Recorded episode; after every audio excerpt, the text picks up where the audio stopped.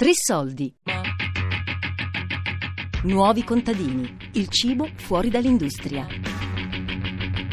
Di Marzia Coronati. Che cosa vuoi? Un chilo di pane. Tu già ti hai cattato un chilo e di pane, ma un altro chilo di pane. Stiamo esagerando. Lo so. Fa Dai, male. vai. Ce Dai. l'hai carboidrati. Se no, fammi vedere. Ce l'ho, però due panelle da mezzo. Va bene, segna, fai fammi buona. Ciro è intento a vendere il suo pane a un gruppo di acquisto di Benevento. All'inizio la sua idea non era quella di diventare un vero e proprio panettiere. Noi siamo nati come, mm, come comunità e quindi le cose che noi facevamo le facevamo per autoproduzione.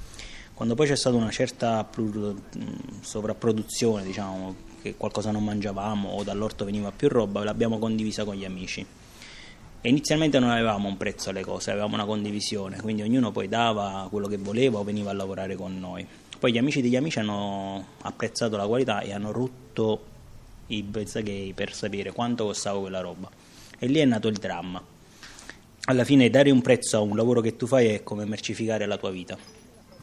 Cioè nel senso che io non, non lo faccio per lavoro, io lo faccio perché mi piace. A dove vai senza pane? Non la nu! Eh, a questo mi ricordo che l'ho ben due volte. Proprio. E quindi dare un prezzo a quello che mi piace è come dare un prezzo a me stesso e non è possibile. E quindi inizialmente ero contrario a questa storia. Poi alla fine però c'era comunque un'economia di sistema che doveva essere mantenuta. Noi come comunità oggi siamo in due, prima eravamo in sette. E quindi ribaltando praticamente il concetto del consuma, produci, creva, abbiamo praticamente definito qual era il nostro stile di vita e in base allo stile di vita abbiamo definito qual era il nostro fabbisogno di reddito. Oggi Ciro è uno dei pochi piccoli produttori che riesce a includere nel costo del suo pane, 3 euro al chilo, il suo stipendio. Abbiamo fatto il prezzo del pane tenendo conto come parametro di riferimento alla fine abbiamo considerato la mia busta paga di cooperativa. Io lavoro per una cooperativa di commercio equo e ho praticamente circa 9,75 euro lorde in busta paga.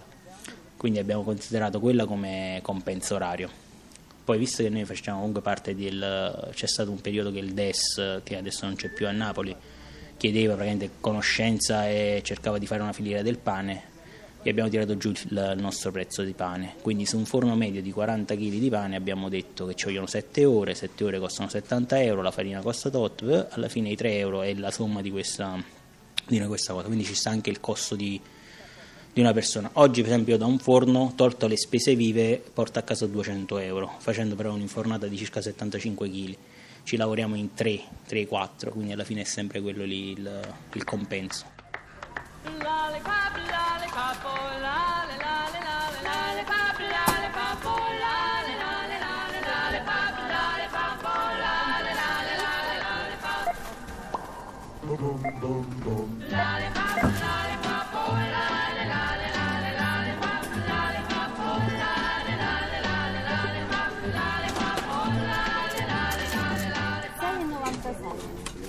Ma come fare a rendere trasparente un prezzo di un genere alimentare? Una soluzione la sta provando a trovare il gruppo dei produttori cortocircuito Campi Flegrei a Napoli.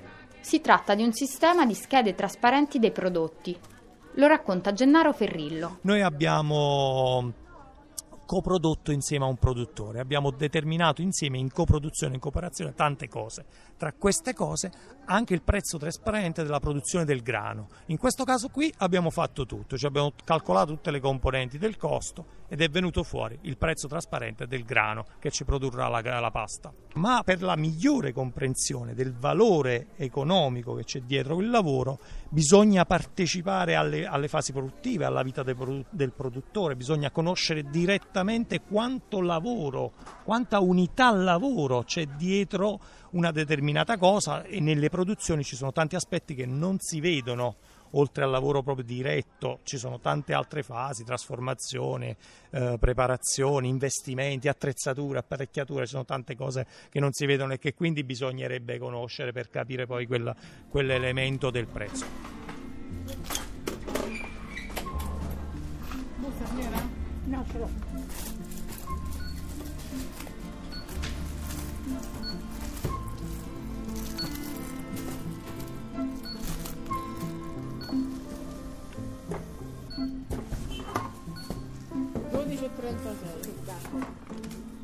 Il prezzo sorgente è un argomento fortemente discusso anche nel circuito di produttori di genuino clandestino. La questione di sapere qual è il prezzo giusto per i prodotti in agricoltura è drammaticamente fondamentale, però non, eh, non è, è quello, è nel confronto con le altre prestazioni che è sballato. Siccome poi la- chi produce, chi è in campagna, diciamo che la popolazione un po' eh, più dismessa culturalmente, più precaria, alla fine è bistrattata su tutti i fronti. chi produce cibo non ha assolutamente nessun valore per questa società. Eh, la prestazione del- di qualsiasi altro professionista, artigiano, eh, tecnico, qualsivoglia, ha un altissimo valore. Eh, prodotto agricolo non vale niente, il lavoro che, che- che fai in campagna non vale assolutamente niente. Quando mi chiedono perché una cosa costa così, eh, gli rispondo che eh, senza dubbio dietro c'è il minor sfruttamento della terra e il minor sfruttamento delle persone possibile. Il minor possibile.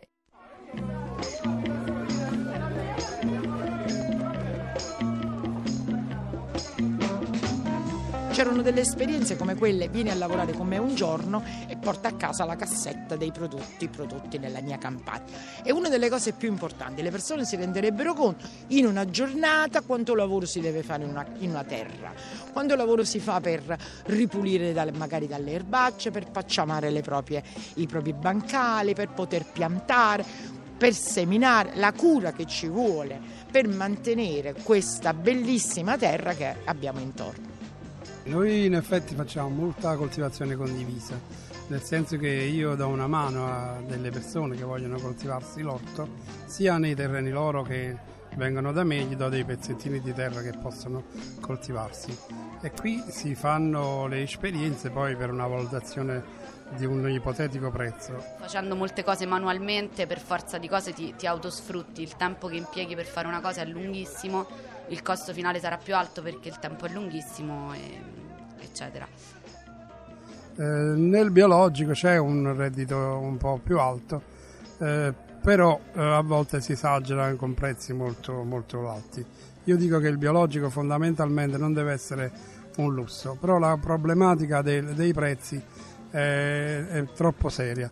Non si può fare solo la valutazione del prezzo dal basso perché se tu vai da, pure se un infermiere ti deve fare un'iniezione ti chiede 10 euro però ha lavorato 10 minuti e invece in campagna per prendere 10 euro ci vuole una mezza giornata insomma E in più c'è il fatto che ehm, comunque l'agricoltura di per sé non è naturale, nel senso uno cerca di fare agricoltura in maniera meno invasiva possibile, ma eh, togliamoci dalla testa che l'agricoltura non sia un intervento dell'uomo sulla natura.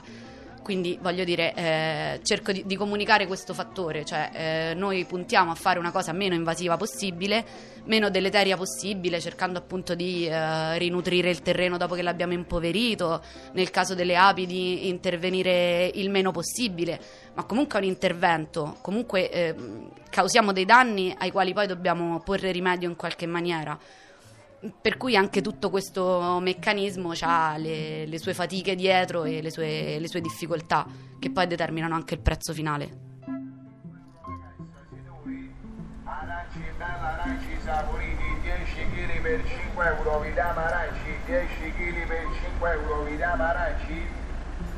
VVA, diamo signori, diamo, volete aranci, bella aranci saporiti, comprate aranci belli da Calabria, forza, 10 Noi abbiamo fatto vari esperimenti su- sul prezzo, nel senso che c'è stata una ricerca che nasce dall'inizio di Terra Terra dieci anni fa e che poi continua su, su Genuino Clandestino insieme eh, a tutti quelli campi aperti, alla ragnatela, cioè tavoli su tavoli per definire il prezzo sorgente. Cioè questo benedetto prezzo è etico, giustificato, condiviso con, eh, con i coproduttori. I coproduttori sono i consumatori consapevoli che hanno una relazione che si matura nel tempo e nel corso del, del momento d'acquisto e del mercato.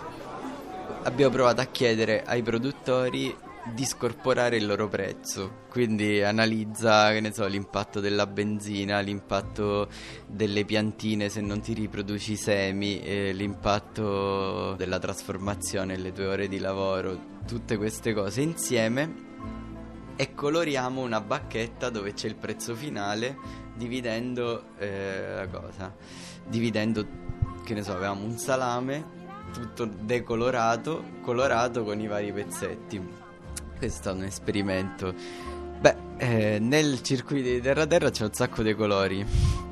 Nel confronto con la grande distribuzione organizzata c'era un colore piccolissimo che era quello là relativo a manodopera, piantine, eh, tutto insieme eh, e poi c'era tutta la rete di distribuzione che prendeva intorno in media tra il 90 e il 97% del prezzo totale.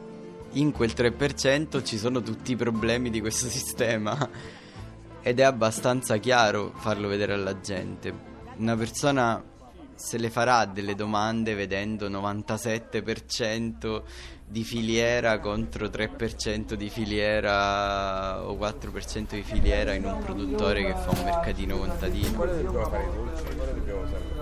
Per fare i dolci? Che deve fare? Do crostate o lievitazione? normali. Non ci sta la normalità. Il problema eh, grave eh, è la consapevolezza, nel senso che la maggior parte dei consumatori, che siano dentro o fuori dei movimenti sociali, non sono a un livello di consapevolezza per motivi esterni, cioè per i media piuttosto che il passaparola, cioè di tutto concorre su, su questa dinamica. Questa è una cosa che va acquisita nel tempo, è un percorso di consapevolezza e noi ci proviamo a lavorare ogni mercato, però per adesso gli strumenti che abbiamo sono le domande dei coproduttori quando vengono a comprare i banchetti. Stiamo facendo cartellonistiche così, però è normale che avendo noi degli strumenti eh, di minore impatto sulla popolazione, anche perché comunque i soldi che abbiamo a disposizione, i fondi per fare queste campagne di comunicazione non esistono tendenzialmente, quindi sappiamo che è un percorso più lungo. E forse boh, il vantaggio del, della rete di come può essere Terra Terra, come può essere Campi Aperti a Bologna, come tutte quelle che fanno parte di Genuino Clandestino, è la consapevolezza che il percorso deve essere lungo e che se tu cominci a pensare alle scorciatoie stai perdendo tempo. Eh, ma i dolci che devi fare devono avere la lievitazione o senza lievitazione? E, allora fai, facciamo che ti do mezzo chilo di zero e mezzo chilo di integrale e poi ti do eh, il senatore. Perché altrimenti l'integrale soltanto se la- con la lievitazione diviene troppo pesante non lievitano bene. Va, va bene? Tutto a posto, arrivederci, è stato un piacere. Ciao.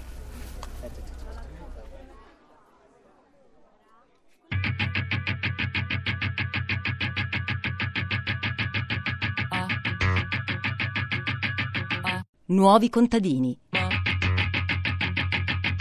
Il cibo fuori dall'industria di Marzia Coronati. A cura di Fabiana Carobolante, Daria Corrias, Elisabetta Parisi e Lorenzo Paolini. Podcast su tressoldi.rai.it.